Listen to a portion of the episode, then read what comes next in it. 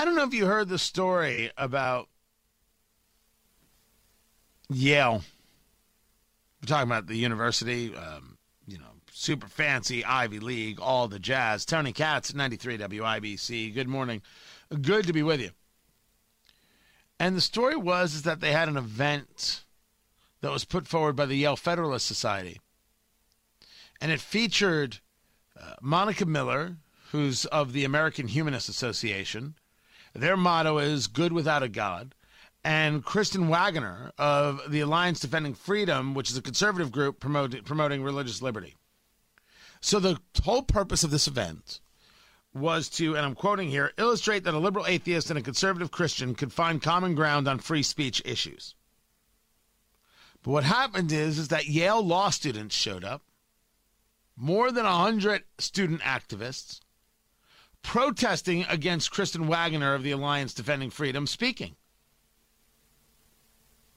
It was the ADF that made arguments on behalf of uh, the baker in, in Colorado who was told you have to decorate a cake or you lose your business. And it's like, well, well, I don't have to decorate a cake. And no, you don't have to decorate a cake.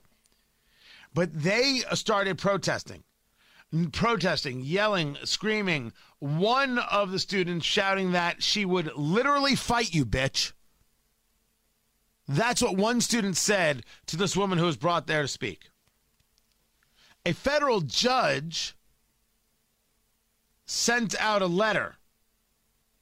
It was an email to uh, other judges. And the email reads, in part, the latest events at Yale Law School, in which students attempted to shout down speakers participating in a panel discussion on free speech, prompt me to suggest that students who are identified as those willing to disrupt any such panel discussion should be noted. Well, there's cancel culture right there. Being noted means, uh, as the judge continues, all federal judges, and all federal judges are presumably committed to free speech, should carefully consider whether any student so identified should be disqualified from potential clerkships. And other judges are agreeing.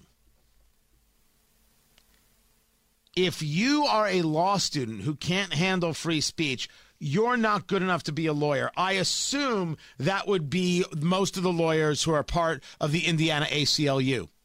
Oh, I am not done with this organization. What, I'm going to worry about a lawsuit?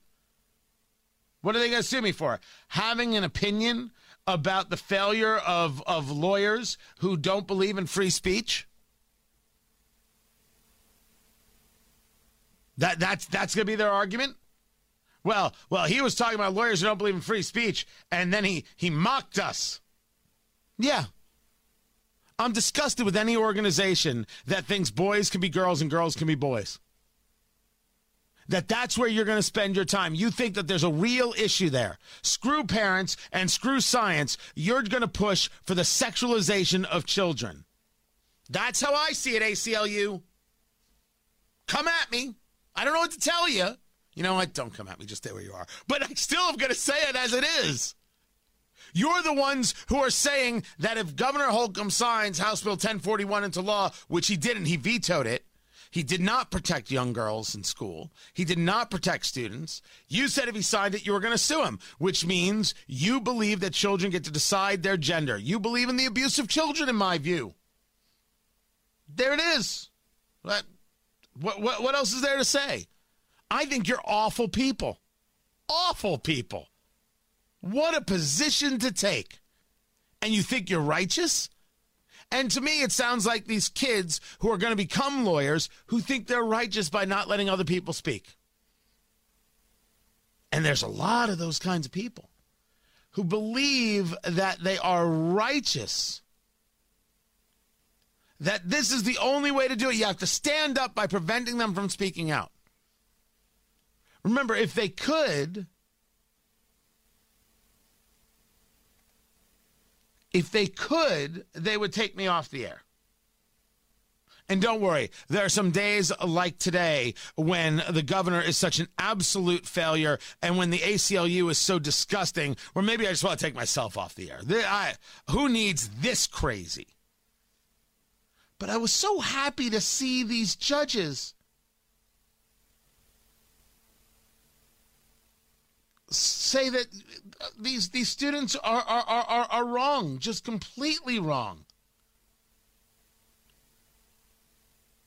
Now, some judges uh, have said, look, I'm not going to get into who is speaking at this thing. I've got enough to do in my own district. Thank you so very much, which is an answer I can appreciate. But it's to the idea that these students are wrong. There is right and there is wrong. Not everything is in the gray.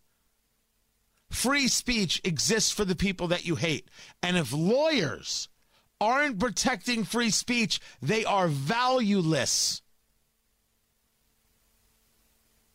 The old joke is what do you call 10,000 lawyers at the bottom of the ocean? A good start. Valueless is any lawyer that does not favor free speech. Valueless, worthless, should be mocked, should be called names in front of their mother. Any lawyer who doesn't think that a, a, university should be allowed to have whomever they choose to have on campus, even if you don't like them. I didn't say you couldn't engage in protest. You can't interrupt because that is about silencing someone's free speech. If I get invited to a college campus, I'm allowed to speak there. You're not allowed to stop me. Now, the difference between me and many other people is if you want to fight me, okay. I mean, that is how seriously I take the free speech amendment, guys. That's how seriously I take this stuff. I don't want to get into a fight. You know, I've never been in a fight. I don't need it. But I'm not I'm not going to get silenced. You can't take the microphone from me. There will come an age where I guess physically I can't fight back, but while I can, you know, don't take my microphone. Someone pays to have me come out. You don't get to stop that. This group put together a talk. You didn't have to go. You could have held up signs outside that would have been fine. You're going to stop them from speaking? You're not a lawyer. You're just a low class activist jerk. And we've got enough of those. A couple less wouldn't wouldn't hurt.